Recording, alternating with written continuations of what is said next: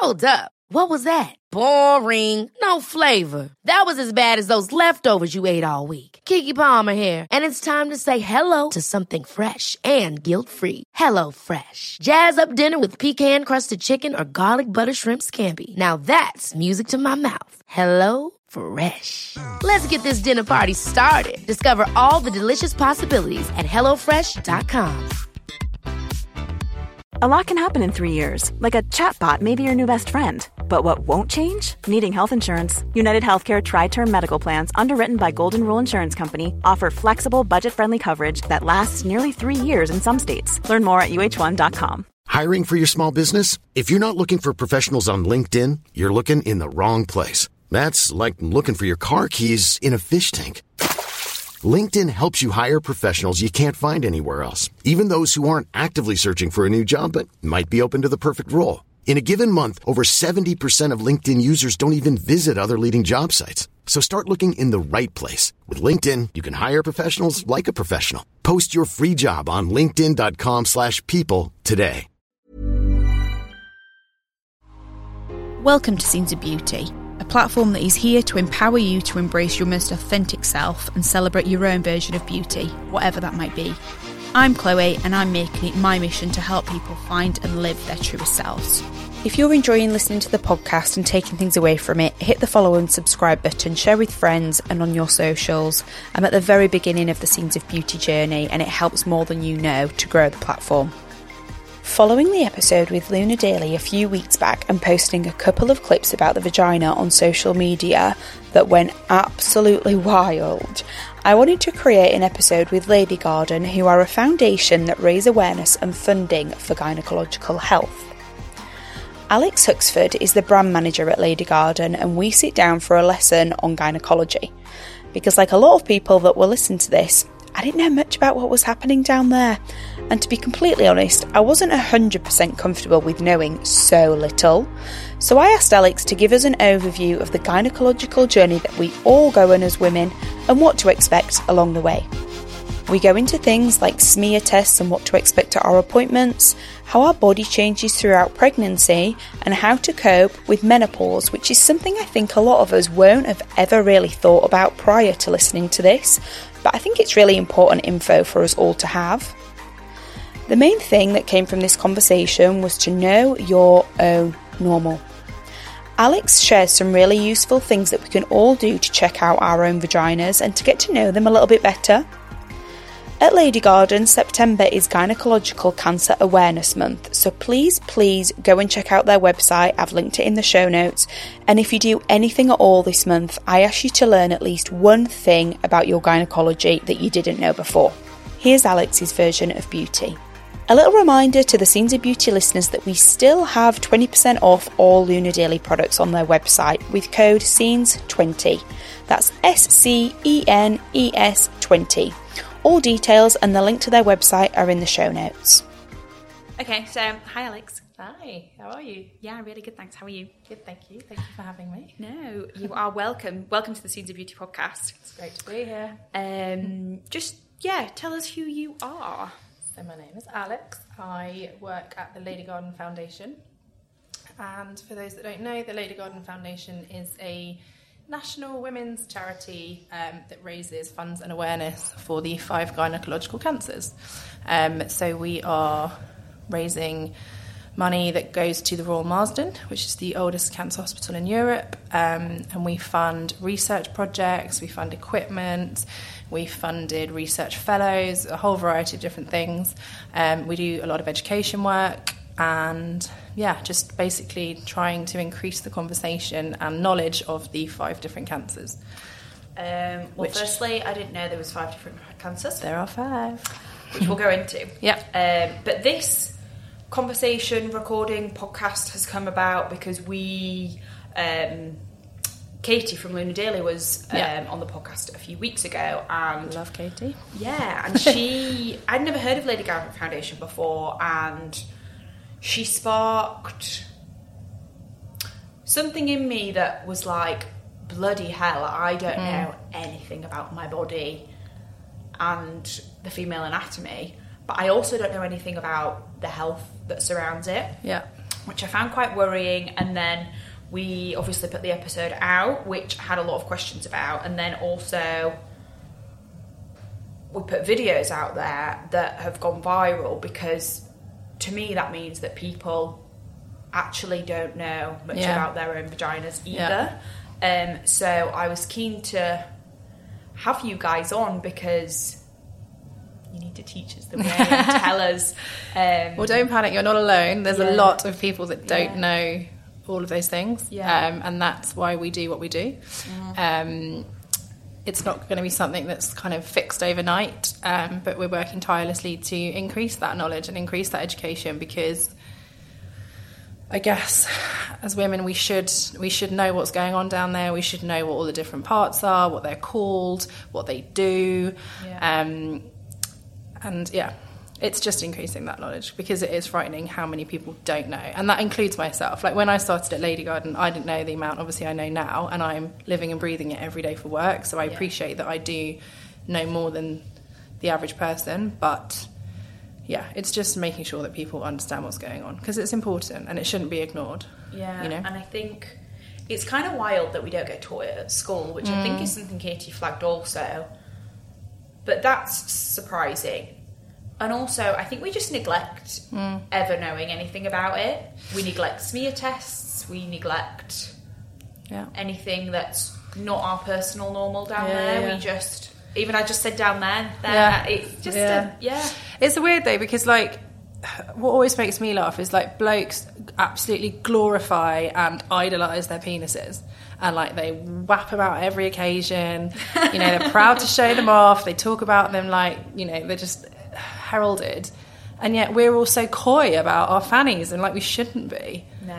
it's this, and you know like if if something was wrong with I think Katie said something similar on, on the podcast but if like there was something wrong with your elbow or your arm or you know there was something on your leg that wasn't there last week or something you'd you'd do something about it. So I guess just because some of it's internal and you know it's all under your pants doesn't mean it's just like out of sight out of mind. It should not be that way at all. You should be very well acquainted Yeah. with what's in your pants You should. and celebrate it like blokes do frankly why do they get the limelight all the time Yeah. Um, yeah, we should. No, I completely agree. But where do you think?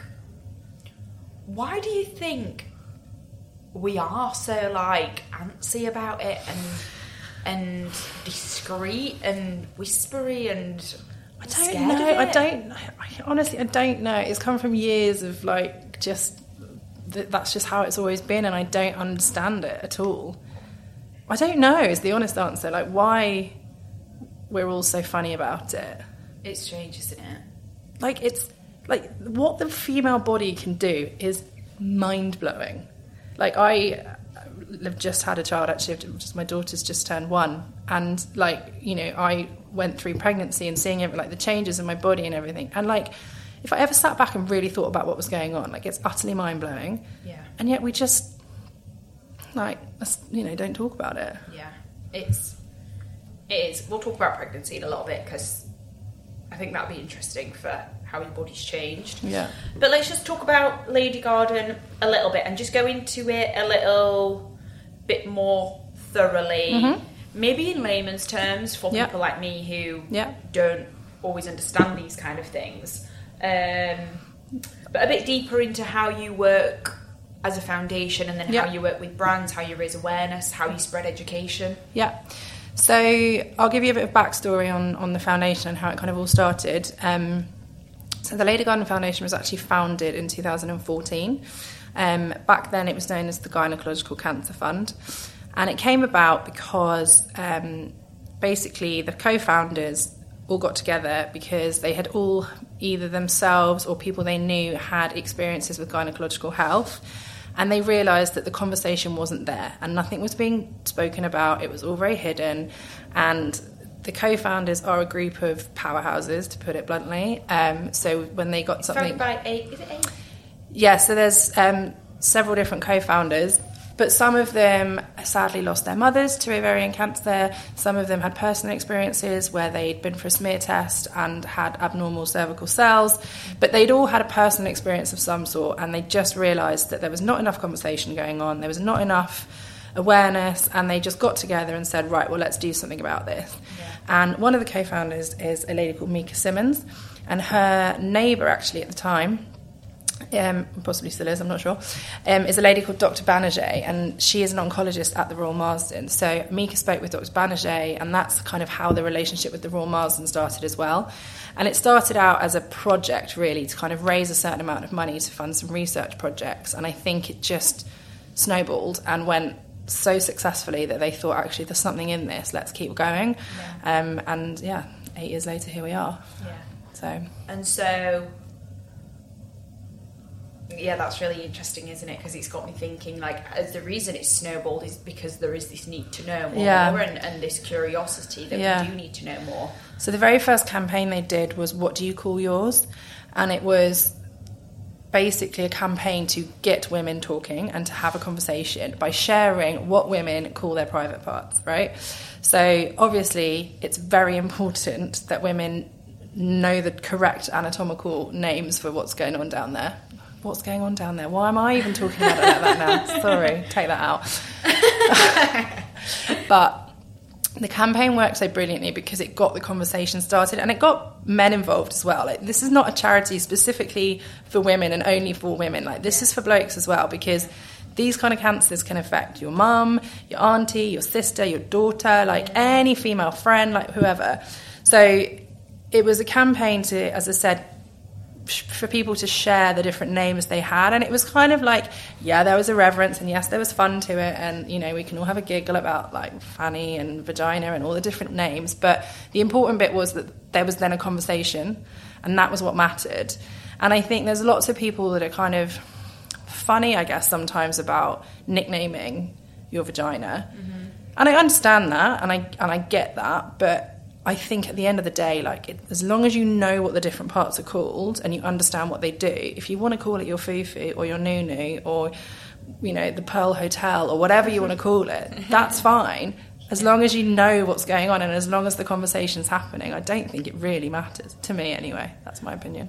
Why is it important to know what's happening? Like, what? Why is it important to know the different parts to understand them? Well, there's lots of different parts that make up the gynae anatomy, and I think people just think vagina. And actually, 99% of people, not an official statistic, most people will refer to what is actually the vulva as the vagina. Um, and I know you talked to Katie about this on the podcast as well, but the vagina is the internal part of your anatomy and the vulva is the external bit. Yeah. So actually, most people, when they refer to a vagina, don't even know what they're talking about. They're talking about the wrong thing. Yeah, which is the video that went viral. Yeah. And it's basically Katie saying what you just said um, that the vagina is the internal bit and the vulva is the external bit because me and um, that the stats on that video are telling me that millions of women also think the same. Well, yeah. we know they do because yeah, yeah, that's the wow. general conversation. And I think it's important. Well, it is important as well because everyone's are different. Everyone's look different. Yeah. Everyone's bodies are different in general, and everyone's you know like women go through different things throughout the month. Their periods, they've got bloating, this, that, and the other, and it is different for everyone. And I guess it's about what's it's about knowing what's normal for you. Mm-hmm. Know you're normal right? Yeah. So if you know that in the lead up to your period you get bad bloating, this, that, and the other, you know to expect it because you know that that is completely normal and regular for you. Yeah. So if that was to to, for example, not be normal for you, and then that happened, you would recognize that and therefore hopefully realize that maybe something was going on that you needed to have investigated yeah. or just to speak to someone about. Yeah. Um, you know, everyone's periods are different. Some people have super heavy ones, some people have really light ones, and and I guess with the five cancers, well, first of all, going back to that, there are five, which mm-hmm. people don't necessarily know, yeah. and the, the signs and symptoms of all of them are different. Okay.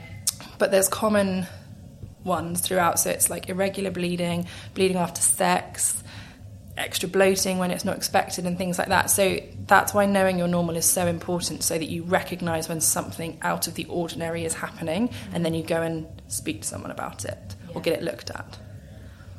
Yeah. How do you know? Because I've actually been having a lot of conversations lately with my friends about periods and bloating because mine and I probably a lot of other people's have changed. You just had a baby, so yours have probably your cycles probably Yeah. changed dramatically. Your periods change every seven years naturally anyway. Okay. Like as they? a yeah, as like throughout your period lifespan, as it were, Yeah. they tend to change every seven years. So the periods that you used to have when you were eighteen are probably not the same periods that you have at thirty-eight. No, um, yeah, yeah. Well, that, this is what I was going on to say because mine are drastically different. That um, I get a week of really heavy pains. I've never had that before Yeah. ever. Um, so that's obviously a difference. But I guess it's quite hard to tell. Or I guess for some people it is it is hard to differentiate, especially when women are on hormones and then they're not on hormones Yeah. and um, contraception. Yeah. contraception hormone? I'd Yeah? say, as a general rule of thumb, if you are experiencing something that's out of the ordinary for you and it lasts more than two weeks, okay. I would go and speak to someone. Okay. And, I, and when I say speak to someone, I'm not saying like call up the doctors, get an emergency appointment, like run panicking about it. Yeah. It could be speaking to your mates and going, by the way, I've got this. Like, have any of you ever had this? Because it might be something that loads of people you know have experienced too, and and it is completely normal. Or Yeah. or do go and speak to a nurse or a doctor just for peace of mind. It doesn't mean something's necessarily horribly wrong. Yeah. Um, it's just good to be on top of these things, basically. Yeah. In the same way that you've got to keep on top of your smear tests and Yeah. keep up to date with all that. And how how often smear test every three years, every five Yeah. years? See, I don't even know that. This is so, So it's every three years from the age of 25, okay. and then I think they stop at 64. Okay. So there'll be people listening to this who have avoided a smear test. Yeah.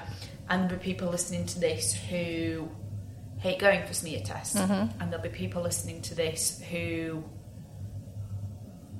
feel completely uncomfortable with Yeah. smear tests. So let's go through that process of most people dread booking it, most people dread Yeah. going, it's not a nice Yeah, thing. But let's talk about what to experience at a smear test, Yeah. what happens, Yeah. um, and then what to expect afterwards. Sure. So you are invited by the NHS to have smear tests from the age of 25. As I said, they will usually write you a letter. Um, so just make sure the doctors have your up to date details. Um, and then you're invited in, and then your um, sample is then sent off for testing. I'll go into the process in a 2nd And provided everything is fine, they tell you all is tickety boo, we'll see you again in three years. Um, so I was the same with my first smear test. Absolutely dreaded it. So I totally get why people are freaked out by it um, and why people get nervous. I think I've I'd have to work it out now. I've had a few now, so I'm like they don't scare me so much. But um, so all it is is it's not a test for cancer. It's a test to. Oh, I thought it was. No, Okay. so a smear test is to basically check the health of your cervix.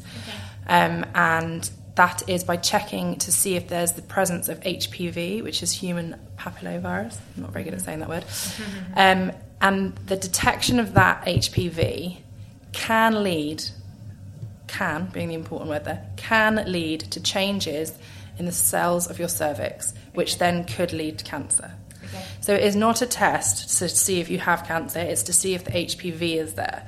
Now, HPV is like exceedingly normal, right? Basically, most people over a certain age, you, you're likely to get it. If you're sexually active, you're likely to get it. So it's HPV in itself is not something to be freaked out by. Um, a lot of the time, it goes away on its own. It's completely normal. Um, however, in some cases, as I said, it can change the cells in your cervix, and that's what if they detect that, they will then do a biopsy of your cervix and just check, and then obviously it goes on from there. But it's it's you know most of the time that's not going to happen. Um, but I guess in terms of a smear test, I can talk through like what happens from start to finish. Think so. So, um, as I said, it's checking the health of your cervix, and that's obviously cervical cancer. So that's only one of the five gynae cancers as well. Um, there aren't actually tests, routine tests available to check for the other four, um, but we'll do more on that in a minute. Um, so you're invited for your smear test. It's usually with a nurse. Um, you'll turn up and you'll go into the room and you'll sit down and you'll have a very short chat with the nurse or doctor, and they'll ask you questions like, "When did you finish your last period?" Have you got any concerns? Like things like that. So it's all very um, routine, simple questions. Um, what I usually do, I actually track my periods on a period tracking app. Um, and then app I, do you use? I use Flo. Yeah, me too. Yeah. Um, so then I take my phone with me because then I can quite accurately give them information if they want it. You know, how long was your cycle, etc. They don't necessarily always ask that detail, but at least you've got it to hand. Um, so I'd really recommend period tracking apps. Um, so after that, they will then ask you to lie down on the bed. but you need to take your trousers and your pants off. Obviously, if you have a skirt or dress on, you can just pull that up.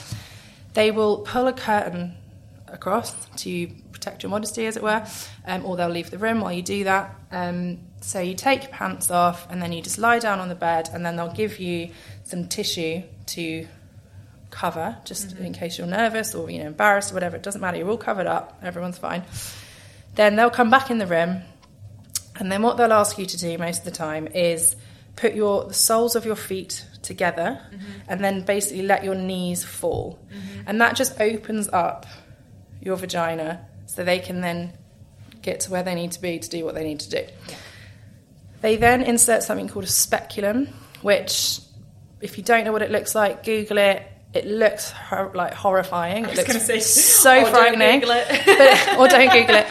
Honestly, it's really not as horrifying as it looks. So, what a speculum does is it essentially opens up your cervix so that they can then take the sample. It looks like sort of I don't know some weird plastic device, but it's it's not quite frightening as it looks. I promise, promise, promise. Um, so they will put the speculum in, and that is, as I said, just to open up your cervix. And then all they do is insert a really little brush. I always think of it as like one of those um, brushes that you do your eyebrows with. spoolie. Spoolie. It's a bit like a spoolie, but softer. Um, so they put this little brush in, and they just literally do a little sweep round with it to get some cell samples on the brush. Take the sample out, put that in a tube. Then they'll remove the speculum. Bob's your uncle. You're done Okay. pants back on, happy. So it takes about two minutes. It's so quick and easy.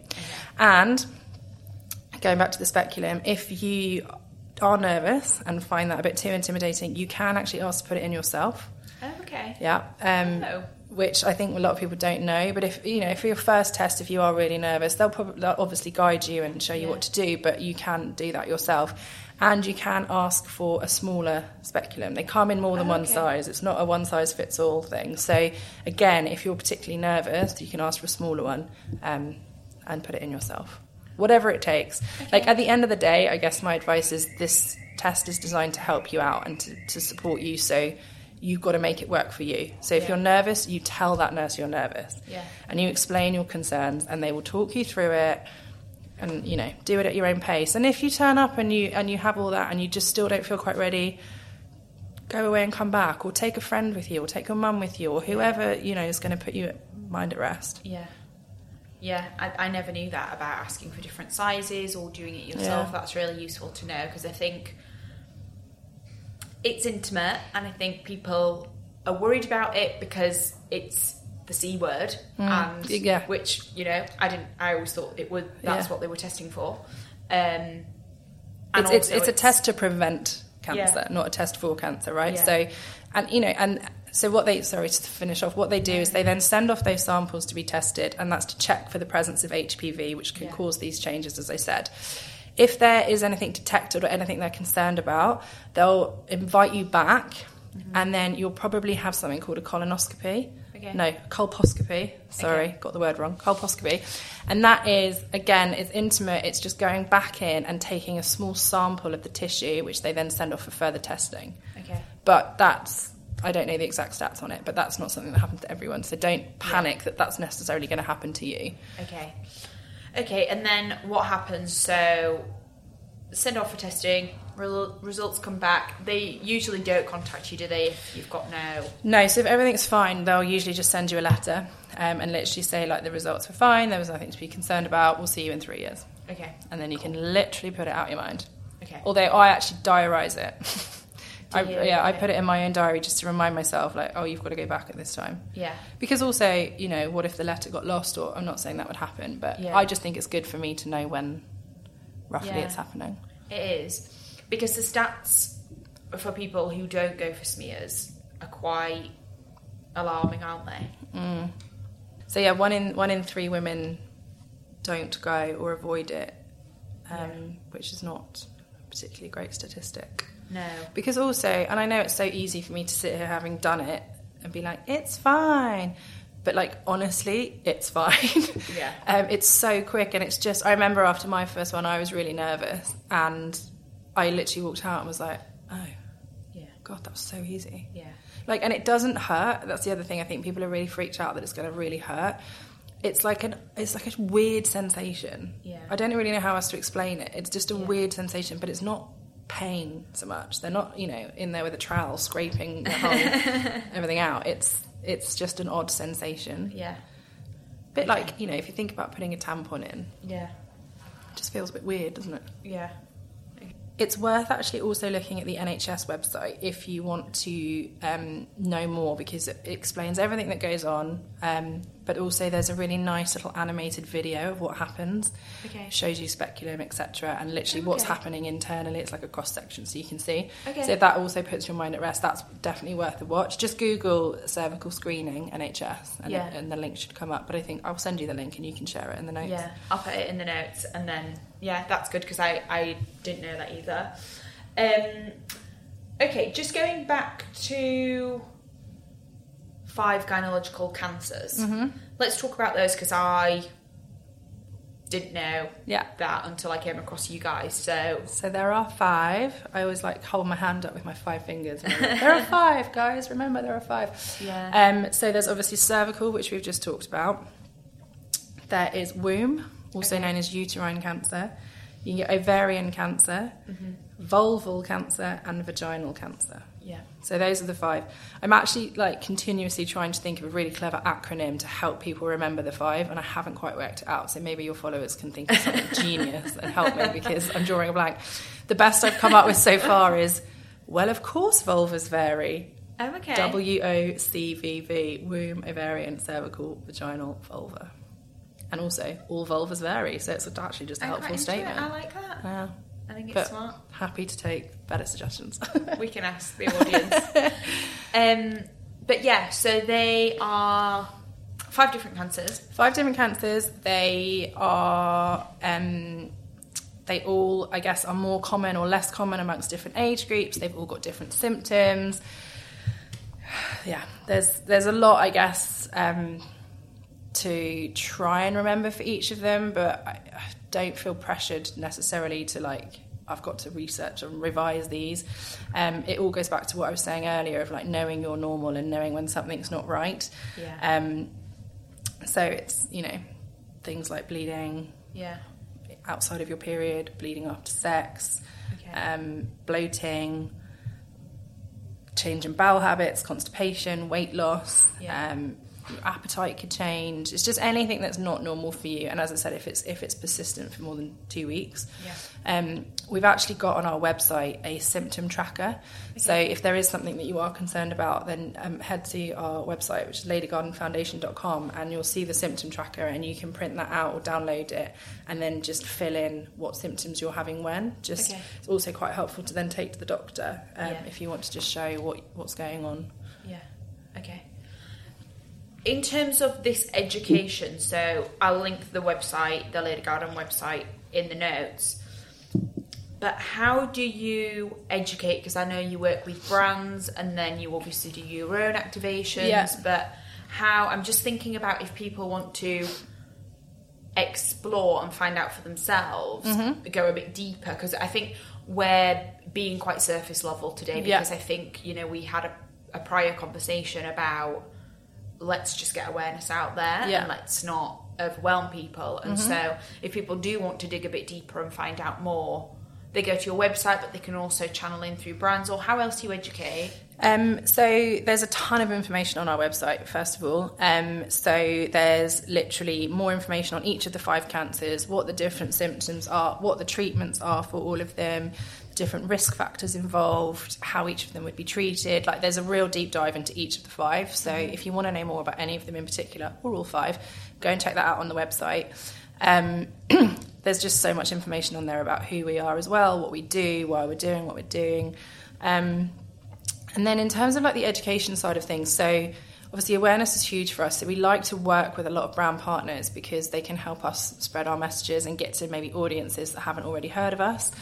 Um, there's lots of key kind of calendar moments throughout the year. There's obviously cervical cancer awareness month, um, cervical screening week. There's September is actually gynecological cancer awareness month. So this month for us is just huge because it's really when the spotlight, I guess, is shone on these cancers more than normal, um, and it's a really great time for us to try and really push the conversation.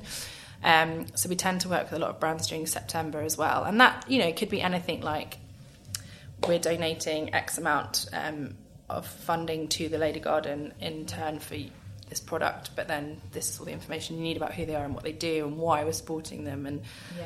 yeah, our brand partners are hugely important to us, um, Yeah. and have done amazing things at helping us spread spread the news. Yeah, and it just, you know, the conversation with Luna Daily just goes to show. Yeah. I d- literally didn't even know. Yeah, I'd never heard of Lady Garden prior, so it's it Yeah. is- it is. I understand the importance of that. definitely. Should we talk about women in the different stages of their lives and our cycles? Because they think we change a lot. We spoke about pregnancy, a tiny bit, Yep. and I'm really keen to speak about menopause because we don't know anything about menopause. And then, you know, I'm 31. I'm, I'm not there obviously yet, but you don't think we don't think about No. it as women until it hits, and then we're like, "Fuck, what is it? Yeah. What do we expect? Like, what, Yeah, yeah. what's going on?" Um, and I actually think that's a a wider piece that Yeah. I just don't think we talk about it. No. Um, I do think the conversation around menopause is increasing at the moment, which is amazing and Yeah. as it should be. Yeah. Obviously, we would love the conversation to be increasing around all aspects of a sort of your lady garden journey, as it were. But I think the fact that the menopause alone is is being talked about more is brilliant, and long may it continue. And the conversation should just keep going around that and periods and fertility and smear tests and all of it, every single part of it. So we kind of talk about the journey that you go on with your um, vaginas and vulvas and everything throughout your life. And I guess it starts with your period, Okay. which can come at any age really. Like I was thinking about it this morning, knowing I was going to be speaking to you, and like I didn't get my period till I was sixteen. Like that's Yeah. quite late. Like friends of mine got it when they were eleven. So I think by the time I got mine, I was quite fortunate in that all my mates had already got theirs, so it was like quite a common topic. I really kind of knew what I was, what was coming my way, as it were. And actually, I it's so weird, but I genuinely remember getting my first period, and I remember the exact toilet cubicle I was in at my school, and I remember it happening, and then I remember running to find my friend and being like, "I've got my period," and it was like we celebrated it because it was like everyone had been like almost clock watching, waiting for mine to finally arrive. Um, so yeah, I guess it starts with periods, and you know, as I said, everyone's are different. Some people's are heavier. There are so many options out there: pads, tampons, period pants, you name it. So, got to do what works for you. Um, and then after that, you're looking probably at smear tests start at 25. And I think a lot of people also wonder why they start at 25. And there is medically backed rationale for that. Okay. Um, basically, in summary, they haven't found that there's any benefit to having your smear test any earlier than 25. Um, so I guess from a NHS point of view, they don't feel it's necessary. Um, that said, if you are really concerned and want one, you can push your GP probably for one, I'd hope. Or if not, if this is an option available to you, try and um, get a referral for a gynecologist. Yeah. Um, but yeah, they don't really tend to start until they're 25. So yeah, so you have smear tests from sort of 25 onwards, and then I guess you're looking more like the fertility part of your life, perhaps, if that's what you choose. Um, and that's like just a mad roller coaster of hormones and all sorts. Yeah. Um, and then, yeah, you kind of go from there to perimenopause. So let's just pause on pregnancy a second and talk about that because I've had a few guests on who have been pregnant and struggled with how their bodies changed, whether that's shape, um, their anatomy, hormones, dealing with emotions. So just explore and delve deeper into that. Yeah. Because I just think it's interesting for the majority of the audience are women, the majority Yeah. of the audience are between 24 and 35. So Yeah. it's Yeah. relevant. Um, well, I my daughter has just turned 14 months. I've actually Yeah. sort of only recently back from maternity leave, um, so I can share, I guess, my personal experience. Um, It's the only really sort of proper experience I can share. um, So I actually was diagnosed with polycystic ovary syndrome a couple of years ago. Um, What is polycystic ovaries? so it's again, you hear it's quite. yeah, it's again incredibly common. PCOS. Um, I'm happy to share how I found out that I had this, by the way, which some people would probably consider quite embarrassing, but I don't in the slightest. So I had some excess facial hair, basically, that was really bugging me. And I thought I was an absolute genius because I would just tweeze it. And I was like, you know, you over tweeze your eyebrows when you're younger and they never grow back. So I was like, I'll just keep tweezing. Oh, I'm brilliant, aren't I? You know, When you say excess facial hair, do you mean like like, chin hairs. but like a couple or? Um, well, it started out, I guess, as a couple, like a couple of thick, black, spiky ones that you don't really want. I mean, I think all women have got that rogue chin hair that they can't stand, but I guess I had more than just the one, shall we say? Okay. So I started out just plucking them, thinking I was, you know, genius, and they were all going to go. And then they didn't, and they kept coming back, and it was really bugging me. And then I got talking to um, a family member actually, and she said she had the same thing, and that she had been to the no, sorry, she didn't say about PCOS. She had had the same thing, and she said that she had been for electrolysis treatment, which is basically the kind of only real permanent hair removal treatment I think that you can get. So I then explored this, found this lady near um, home that does it, and started going to see her. And it was actually her that said to me, Have you by any chance spoken to your doctor about polycystic ovary syndrome? And I was like really casual and like brushed it off and was like, No, no, no, I don't have that, like, because my periods are normal. She was like, No, I know, but like, I think it's worth maybe speaking to the doctor about it. Anyway, I did. I went to go and see the doctor, and then they did an, an internal ultrasound. Um, so they literally put like a wand up there. I was an idiot and literally thought it was going to be external ultrasound because I just heard ultrasound and thought like pregnant belly, blah, blah, blah. So turning up and then they were like, no, no, you need to take your pants off. We're putting a wand up there. I was like, oh, right, okay. But it's fine. Um, and then got the results back and yeah, I had um, PCOS. So it's, it's literally like cysts on your ovaries, which sounds gross, but it's really common and normal. And to, ha- to be diagnosed with the syndrome, you have to have, I think it's two of three um, symptoms. So that could be excess body hair. Um, Hey, I'm Ryan Reynolds. At Mint Mobile, we like to do the opposite of what Big Wireless does. They charge you a lot, we charge you a little. So naturally, when they announced they'd be raising their prices due to inflation, we decided to deflate our prices due to not hating you. That's right. We're cutting the price of Mint Unlimited from $30 a month to just $15 a month. Give it a try at mintmobile.com slash switch. $45 upfront for three months plus taxes and fees. Promo for new customers for limited time. Unlimited more than 40 gigabytes per month. Slows. Full terms at mintmobile.com. Hey, it's Ryan Reynolds, and I'm here with Keith, co-star of my upcoming film, If, only in theaters May 17th. Do you want to tell people the big news? All right, I'll do. it. Sign up now and you'll get unlimited for $15 a month and six months of Paramount Plus Essential Plan on us. Mintmobile.com slash switch. Upfront payment of $45 equivalent to $15 per month. Unlimited over 40 gigabytes per month. Face lower speeds. Videos at 480p. Active Mint customers by 531.24 get six months of Paramount Plus Essential Plan. Auto renews after six months. Offer ends May 31st, 2024. Separate Paramount Plus registration required. Terms and conditions apply if rated PG. it's oh goodness, I'm going to forget the third one now. Um, it can affect your periods, and then there's one other which I might need to just triple check. But so I obviously had the kind of excess hair, and then I had the cysts, and luckily my periods weren't affected. So I went. The doctor kind of formally diagnosed me, as it were, and they, she said to me at the time, she said, "Look, you might struggle to get pregnant because." Quite classically, any woman that has PCOS can often take a bit longer to get pregnant than a lady that doesn't. So that was always in the back of my mind. And like having kids is something that has been so important to me, like literally since I was little. So it freaked me out, but I knew that there were options available to me should I start to try and, and have problems. Then fast forward a bit, we went into lockdown. Uh, my boyfriend and I moved in together, bought a house together, like didn't let lockdown stop us, kind of got on with a load of stuff. And then I think one day we were just really casually driving over Putney Bridge actually, and I was like, oh, can we just have a baby? And he was like, yeah, all right then. And I was like, what? Don't mess with me. And, and, and it's, and we, and we would like agree to start trying. And, and I said to him, I went, look, the doctor said it might take over a year. I was like, so let's kind of get going and like see what happens. And then I was really, really fortunate to actually fall pregnant pretty, pretty quickly.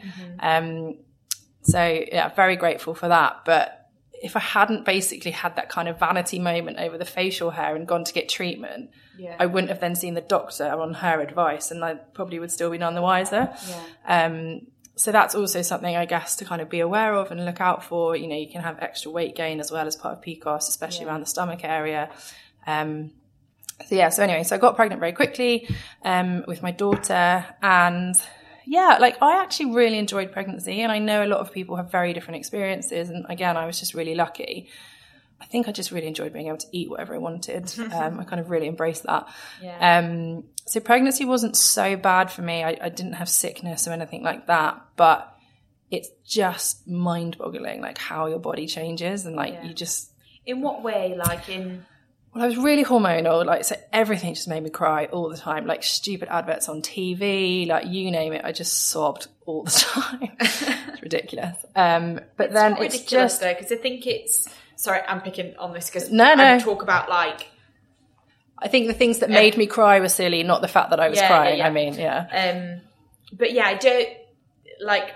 Yeah, it's not ridiculous because it's relevant and your Yeah. body's changing and it's going through an unknown change it's never been through before Yeah. or it has been through before, but it's just different to your Yeah, normal. yeah, Um, I think I was just so happy and like grateful to be pregnant because I'd kind of, I think, presumed the worst and presumed it wasn't going to be that easy. That I just, when it happened, I was like, just so grateful and wanted to embrace it. I mean, that said, the first nine weeks, I think my partner would testify to this. Like, I was incredibly anxious because I just wanted to hit that 12 week mark. It's like that golden number that everyone talks about of like, you just got to get past 12 weeks and then it's kind of like okay from there.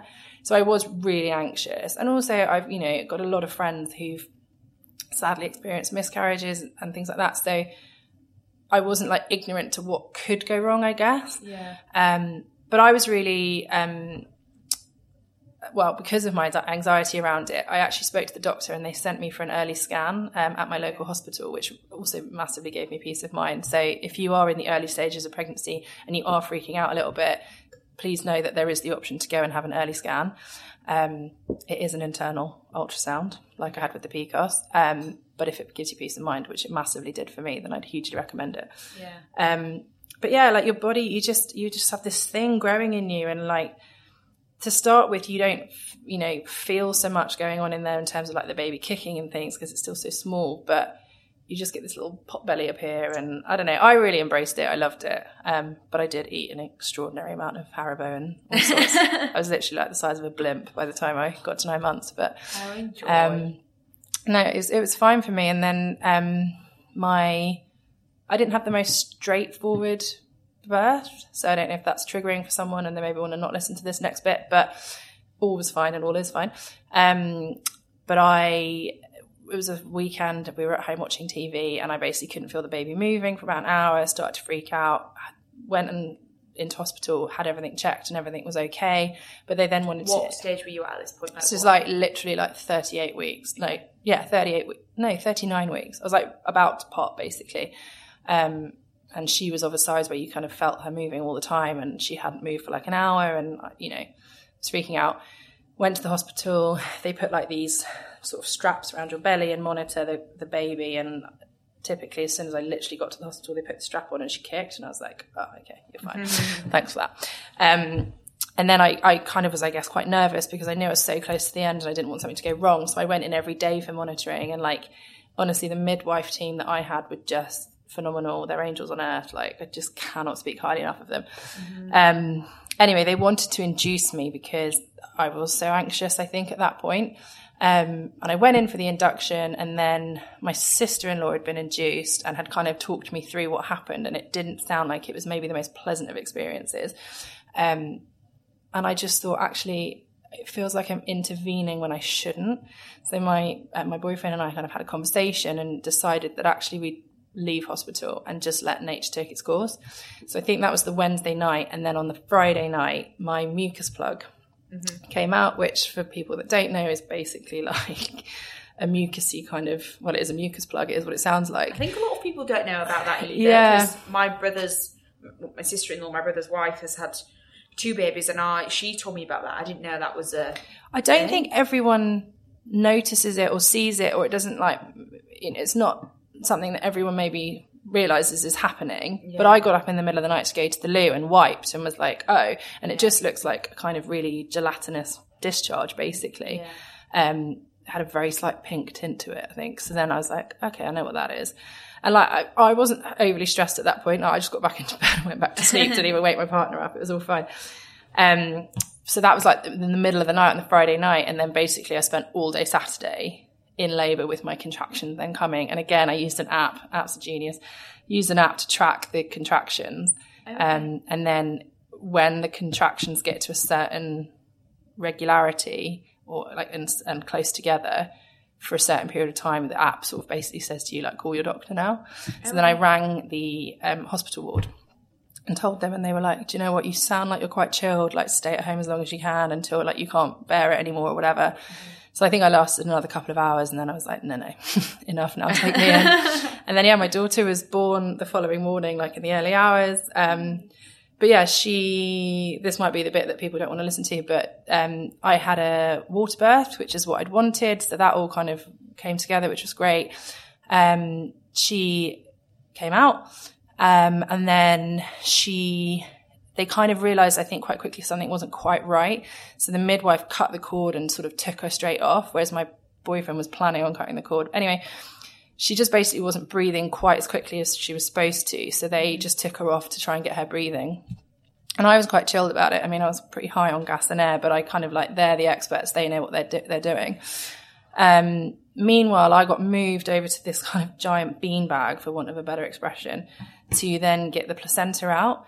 So that's the other thing is like you don't really realize you almost have to give birth twice. You give birth to the baby and then you've got to give birth again to the placenta, um, which obviously isn't quite the same size. But you kind of think like, oh, I've done it, and then you're like, oh god, I've got to go again. So you like start pushing again, and then in short, the placenta detached from the umbilical cord for me. So um, basically, the umbilical cord came out and the placenta didn't. Okay. Um, and so they, you do various things to try and get it to come out, like, you know, pushing still and like sort of stood over the toilet. It was all very unelegant. Um, and long story short, it just wasn't coming. And I think there's like a set period of time that you have basically to get it out. And if you don't, it like sort of starts to reattach and can be quite dangerous. So anyway, I got whisked into surgery and it was manually removed um, by a lovely lady with long arms. Um, and and yeah, and then um, I spent like that day in recovery. Like I'd lost quite a lot of blood. It was all a bit, I guess, concerning at certain stages. Um, but as I said, I was, you know, Yeah. I'd had quite a lot of gas and air, and I had an epidural at that point as well. So to be honest, I was fine. I was like, it's worse than my boyfriend, bless him. Um, and then yeah, and then the next day, overnight, um, my daughter wasn't quite right. Something wasn't going right, and um, turned out she had sepsis. So we actually then spent a week in hospital just while she kind of got better. So it was all quite uh, nerve wracking start, I'd say. But Yeah, yeah. she's thorough, She's like, okay. yeah, she's flourishing. She's absolutely fine. I'm absolutely fine. The aftercare I've received is amazing. I had mental health support afterwards to talk through everything that had happened. They offered the same to my boyfriend. Yeah. Um, yeah, I honestly, it was phenomenal. Yeah. Um, Should we talk about that mental health support and changes to your body post pregnancy and Yeah. how I mean talk about it from your perspective and experience or and talk about it from a wider perspective and what can we expect to change and happen yeah. hormonally and physically when Yeah. we've given birth. So I think in my mind, I was like a bit naive of like, oh, I'll just give birth and then I can just pop my old jeans back on and saunter around the hospital and all's going to be great. Doesn't really work like that. Um, I think that's probably the bit I struggled with the most was the weight gain. Um, I think I put on like four stone, which is During actually pregnancy. during pregnancy. Like by the time I gave birth, I was four stone heavier than I had been before I got pregnant. Um, which I actually see as a bit of a point of pride now. Like it's quite a lot, but as I said, I loved Haribo. But can Um, I just stop you there because I talk a lot, a lot about body Mm. on the channel, and I'm actually reading. Um, the author escapes me now, but "You Are Not a Before" picture by Alex Light is the author, Yeah. and it's basically a deep dive into diets and women and bodies and weight and why it's such a massive issue because it is an issue and why are we all so unhappy because we are unhappy with our bodies and actually, when you look into it, it's all external sources, Mm-hmm. and overweight is totally different for everyone, Yeah. and a dangerous amount of overweight is different for everyone. Yeah. And I think we are told we've got to sit within a certain way, and weight gain's not good. And I actually, the more I look into it, the more I disagree with it. Like, yeah. so you gaining four stone, you were pregnant, and your everything, your psychology, your emotions, your hormones, everything was changing. Yeah. So I don't see that as a something you should be hard on yourself about. I don't. I didn't I think really. a lot of women also gain weight. Well, well, there's that do. just classic narrative of like you give birth and you're supposed to just snap back, and then you see these like amazing celebs who are like, "Oh, I gave birth like ten minutes ago, and look at me in my bikini," and you're like, "Okay, cool, but like that's just not really normal." Like that does happen for some women, Yeah. and like that's fine. And I'm not, you know, those women that that happens to shouldn't be judged for it because,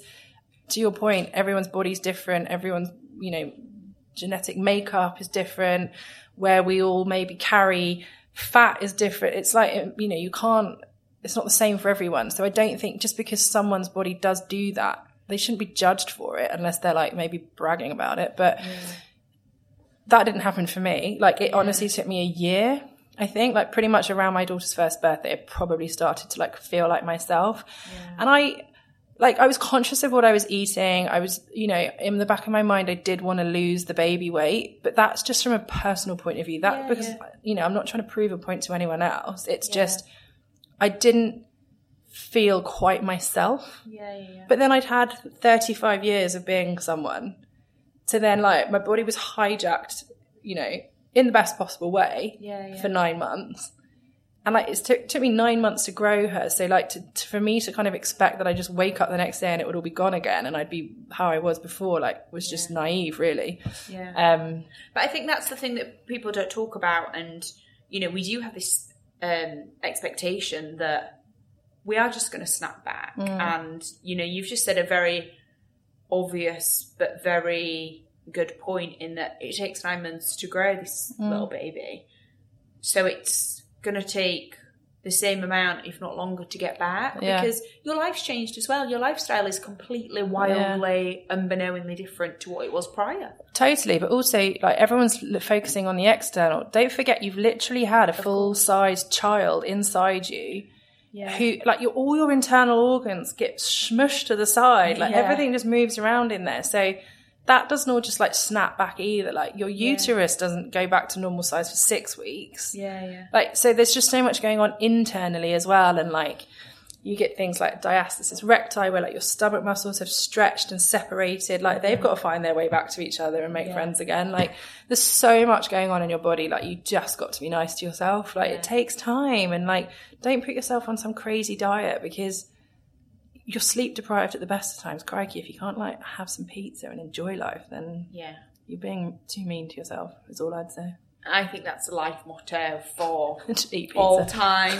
Eat pizza and enjoy life because there's I know, right? there's so much more. And I'm speaking from personal experience. I've honestly spent years and years and years being miserable and unhappy and on diets. And I know my body within an inch, like a centimetre. I know everything. Mm. I'm, I've observed it. I've become obsessed with it. I'm Yeah. now becoming unobsessed with it because I just think as women we're told to be perfect and it's Yeah. fucking impossible and But me what off. is perfect? Exactly, Whose idea of perfect? exactly. What are the perfect that you're fed like daily on it, like from Instagram and advertising billboards or whatever? Like that's just someone profiting from dictating what they think perfect is, and it's not even real anyway. 'cause it's all airbrushed and Exactly. edited and Yeah. tucked and nipped and Yeah.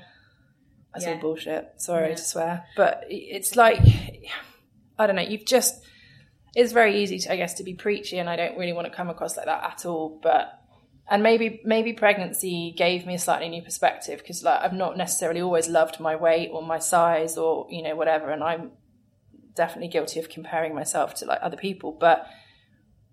I just think life's too short. just enjoy it and you know, going back to vaginas and vulvas, like they all look different. They all are different. And it's the same with our entire body. It's not, we don't all have the same eyes. We don't have the same hair color. We don't all have the same freckles and moles and foot size. Yeah. You know, everything is different. And that's something to be kind of celebrated. Yeah.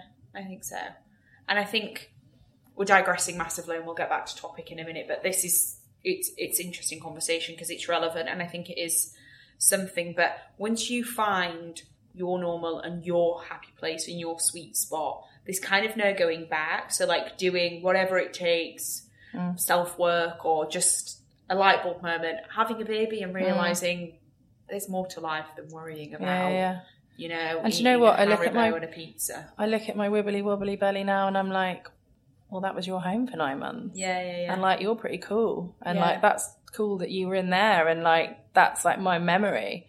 Fine, it might not be wobbly forever. It might be. I don't know. But it, I just, I think I'm less stressed about it. yeah, But as I said, I mean, I'm saying all this, it did take me a year yeah, to feel back to myself. And that maybe that was weight related. I don't know. Maybe it wasn't. I think there's so much going on. Like you, you're lacking in sleep. Like I chose to breastfeed. So there's that extra kind of like strain on your body. I say strain, like it's amazing and incredible and I've loved it. But you know, you're providing that, that life source to your child as well. Like there's just so much going on. So yeah, it took, it took me a year.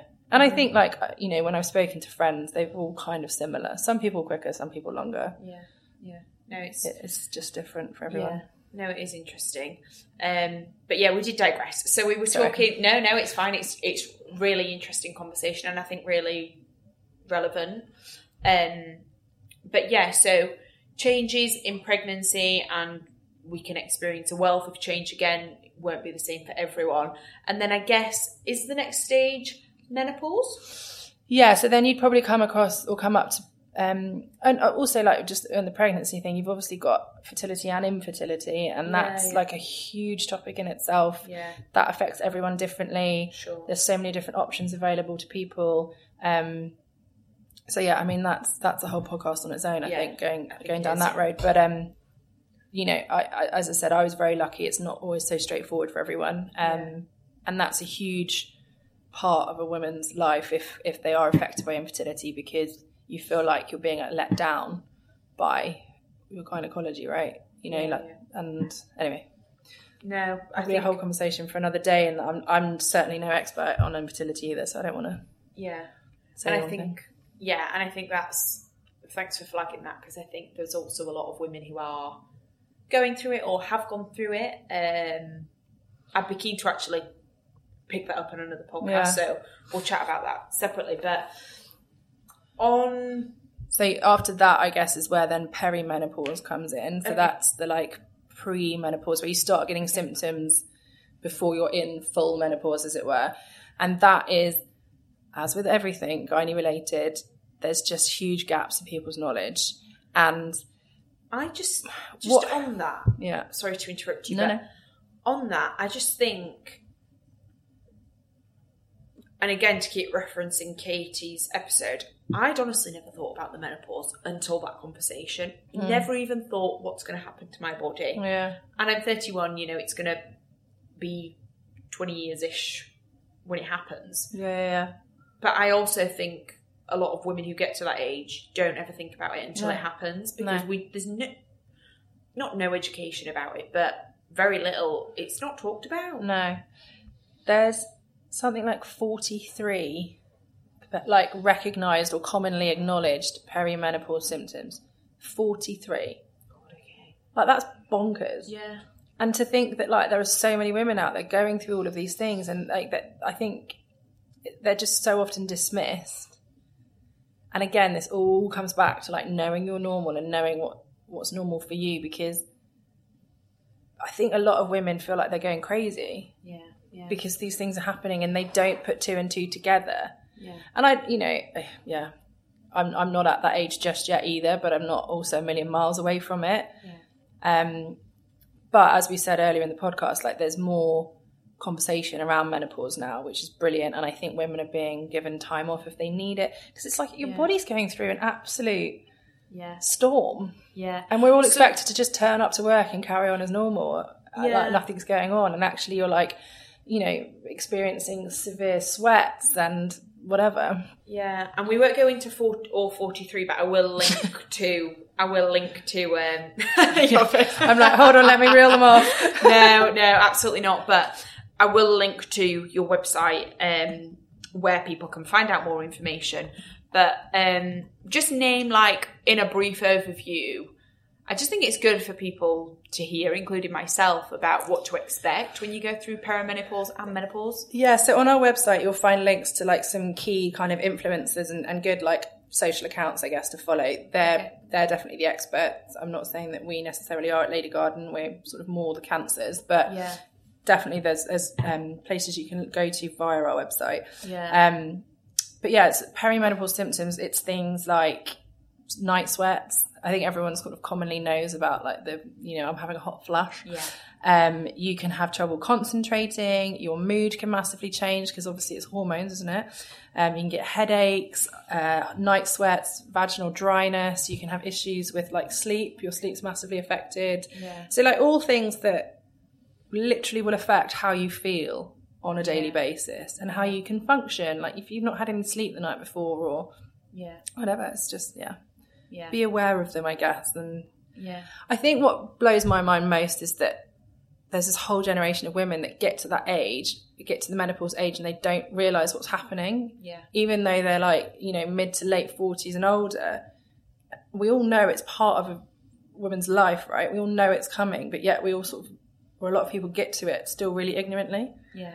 And I think that's it all again comes down to like what we're trying to do at the Lady Garden, and that is like instilling the confidence in people to know their bodies so that they recognize when these things are happening and it doesn't come as a shock and it doesn't come as a big you know surprise or scare people mm-hmm. and it and it's giving I guess it all goes down to the younger generation, right? It's giving girls that are coming up to their period age the confidence to know, like, this is what a period is. This is what is happening to my body. This is what it could feel like. This is what my period blood could look like. These are the options I have available to me in terms of dealing with my period, Tam- um, tampons, pads, etc. Then right through to pregnancy, fertility, all of that, and so on and so forth. Smear tests. It's it's the confidence on your full female gynae journey throughout life, so that by the time you get to menopause, it's not a surprise, Yeah. and you know what to expect, and you recognise it, and then you can go and get HRT or whatever you need to kind of help you deal with it. Yeah. I completely agree. And I think I'm really glad to be having this conversation and these conversations. And just, you know, we talked a little bit before, but if this conversation educates 10, 5, 50 women, Yeah. Then great. Like, that's great. That's raised awareness. So, yeah, it's it's it's really good. I think know if you don't already know, go and Google gynae anatomy and just test yourself and check that you can name the different parts your ovaries, your womb, cervix, etc., your vulva, labia, you know, you name it. Literally, go name it. Yeah. And just really ha- sit down and just give yourself 10 minutes, half an hour, whatever, to really think about your body, not anyone else's, just your own.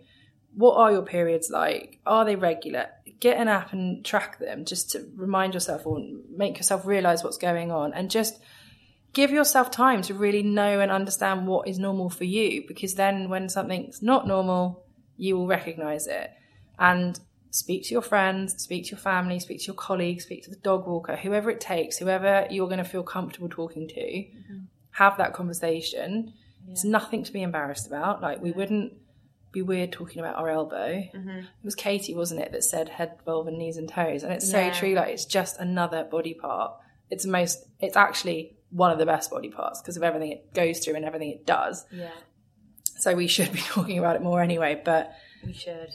Yeah, take take the embarrassment factor out because there's absolutely nothing to be embarrassed about. And like you know, with smear tests, if you are embarrassed, just remember that that nurse has probably seen like thousands of vulvas and vaginas, and they are not judging. They, in the nicest possible way, couldn't care less what yours looks like. Yeah. Um, it, they're just there to help you and to provide a service and to be a support. So don't be embarrassed. And if you want to go and have a wax before, and if that's going to make you feel better, all power to you. But you really don't need to. No. No. And also another thing is sorry. and also and also another thing is um, get take a mirror, sit on the floor with a mirror in your bedroom, and just have a good old gander at your vagina and Yeah. your vulva. and know what it looks like. I actually, again, I remember when I was younger, sitting in the bathroom at my at my family home with a mirror and having a look and being like, oh, okay. I don't think at the time I probably could have named all the parts. Yeah. But I did. I definitely remember having a look. And then after I had my daughter, it and I'm going to be completely honest, it took me a few months because I didn't really want to look. But I did then do the same after I'd had her, and actually it all looked pretty the same. So Yeah. Yeah. It's as you're saying it, I need to do some work here because I've never looked at mine. And as you're saying it, it's making me quince a little bit. And like it's just a, it's it's, just an that- angle that you've not looked at it before. It's not anything new. it's been there the whole time. Yeah. It's just you're looking at it from a new perspective, shall we say? But a great perspective. Yeah, that's my homework. I mean, let's be honest, you probably let your boyfriend or your partner or whoever, you know, Yeah. have a look. So if they know what it looked like, you should know what it looks like, right? Completely, yeah. It's but this honestly, this I'm just being really transparent and open here, but this conversation is it's blowing my mind that I've never thought about a lot of this stuff before or my lack of education is really low. Like it's really unnerving something within me. So Yeah. it's great that that this is happening, you know. But also, if, um, sorry, I've had a pound for every time I said, but also, um, we talked, or you touched earlier upon the kind of issues in terms of education at school, and we're not being taught about this stuff. Yeah. So if you are listening to this podcast and you have a daughter or a son, Yeah. or a niece and a nephew, or a cousin, or anyone maybe younger who you think is not getting that information or could do with maybe just a family member or a friend talking to them about it, go and talk to them about it. Yeah, normalizing it. Yeah. Yeah. Really it, it, a it can be an everyday conversation. Yeah. It should be an everyday conversation. It should be, yeah. We've talked about the Lady Garden premise and a good overview of what it is, but it's obviously also a charity mm-hmm. and you raise funds. Yep. So tell us a little bit more about how you do that, where that money goes, Yeah. how people can donate. Um, so we have to date since uh, the charity was founded in 2014. We've actually raised and donated 2.4 million um, to the Royal Marsden. um, we have funded various things with that money. Um, so we fund research projects into like I mean it's all medical speak that's far beyond my brain power, but lots of incredible, incredible research projects that ultimately are trying to find cures for these cancers or better treatments for them. Um, there's no one size fits all approach to cancer treatment. Um, and actually, one of the very first projects that we funded with Dr. Banerjee was a personalised treatments um, project to kind of investigate what did work for some and why it didn't, and what you, how you could adapt it. And so we do some phenomenal um, funding there. Um, and then we've also done things like equipment. So quite recently we funded the purchase of some scalp cooling caps. Um, so like when you have chemotherapy, obviously quite often you can lose your hair, and it's it's a cooling scalp cooler, I think is the official name for them. Um, and it just helps you to maybe not lose your hair so quickly or not lose your hair as much. It kind of it's literally like a hat basically that you put on that cools your hair follicles down. So things like that, equipment wise, we've um, funded colposcope and camera systems. Um, so yeah, we fund a, a whole variety of things really, um, as well as the education side of stuff. Um, but the Royal Marsden is very, very important to us and, and always will be. Um, um, in terms of how we fundraise, um, obviously you can head to our website and, and donate if you would like to, um, but we tend to run a series of events throughout the year. Um, the one we're maybe most famous for is our Lady Garden Run, which we usually do um, in the springtime in Hyde Park, and we just all get together, do like five or ten k around the park on a sunny day, and we have fitness instructors doing workouts, and it's just the most brilliant sort of community event um, where everyone gets together for a great cause. Um, so yeah, there's lots of different ways you can get involved. And again, check out our website um, for how. And if you've got any ideas or anything you maybe want to do with us, send us a message because we'd love to hear from you. Yeah, and any, I guess anyone who's listening, you know, we have a lot of beauty listeners and founders that listen. So if anyone does want to get involved, I guess drop you a note. Absolutely, and- yeah. and- yeah. Yeah, definitely. Our brand partners, as I said, are very important to us. Just in case, in terms of spreading what we're talking about and spreading that awareness to their audiences. So yeah, do get in touch. um, the episode will be coming out in September, and September is quite a special month for Yeah. Lady Garden. So September is Gynecological Cancer Awareness Month. So it is our most special and favoritist month of the year because, I mean, we talk about vaginas January to December, but um, September's when I guess, as I said earlier, the spotlight is shone on them more. These cancers. So I would urge your listeners to go and check out our website, just do some reading, you know, read up on some symptoms and signs, you know, the cancer so you know what to look for.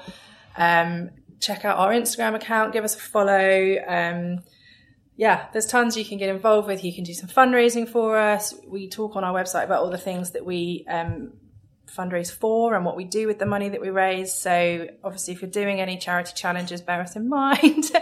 um, but yeah, just more importantly, just just clue yourself up on your own gynae anatomy. Yeah, and go to your smears. Yeah, and tell us what you like to call yours because we love hearing the names.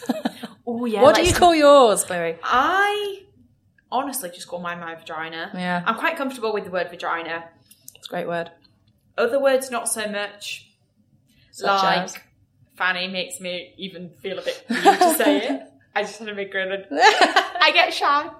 Um, but yeah, I call my vagina. But like you said, like it's fine to have a name for it as long as you're Totally. educated on it. Front bum.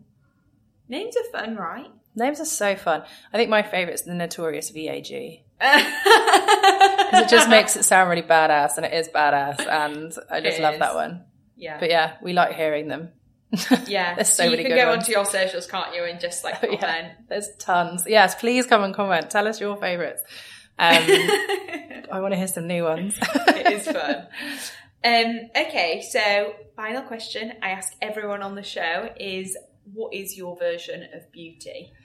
So I guess I knew you were going to ask me this question, so I have given this some thought. I'm not someone that maybe wears a ton of makeup or uses a ton of beauty products. I'm quite. It's always about beauty, like physical beauty, though. It's I think my idea of beauty is just being happy and being a nice person. And I, I think what I thought of, because I knew you were going to ask me this question, I thought of that really amazing Roald Dahl quote that he's really famous for. And he just says, if you have good thoughts, it will shine out of your face like sunbeams and you will always look lovely. And I think that's so true. If you're a nice person and you're kind and smiley and happy, then you will look beautiful always. Um, and if not, for me, maybe a lick of mascara. yeah, no, it's and you know I never ask that question in the in the hope that someone talks about, and actually, surprisingly, unsurprisingly, people don't really answer it in a physical way. It's more an emotive way. So Yeah. that's a really, really nice answer. And it's so interesting that everyone just answers them so differently. um, but no, thank you, and thank you for this because Thank you. it's been a really interesting conversation, but also really important just to just spark a conversation or Yeah. a thought in someone's mind Yeah. or Do you know what? If if nothing else comes out of this other than it gets people talking, and as you said earlier, ten people learn something. If those ten people go and tell two people each, Yeah. and so on and so forth, then like the word is spreading, and that's all we want. Um, if you have any questions, or if anyone is worried about anything, or maybe doesn't feel like they have someone they can talk to, slide into our DMs, send us an email. Like we are here, we are so happy to talk about it. Um, we can point you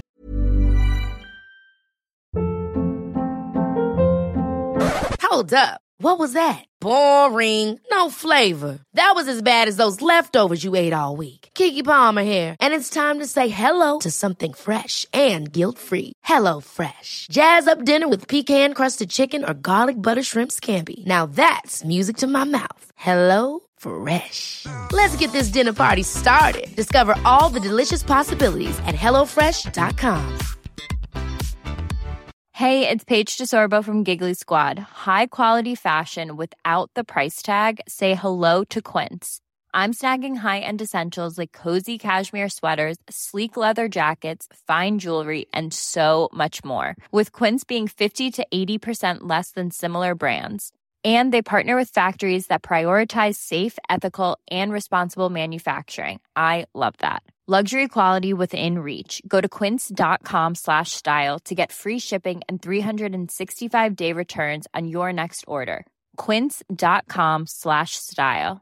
Mom deserves the best, and there's no better place to shop for Mother's Day than Whole Foods Market. They're your destination for unbeatable savings, from premium gifts to show-stopping flowers and irresistible desserts. Start by saving 33% with Prime on all body care and candles. Then get a 15-stem bunch of tulips for just $9.99 each with Prime. Round out Mom's menu with festive rosé, irresistible berry chantilly cake, and more special treats. Come celebrate Mother's Day at Whole Foods Market.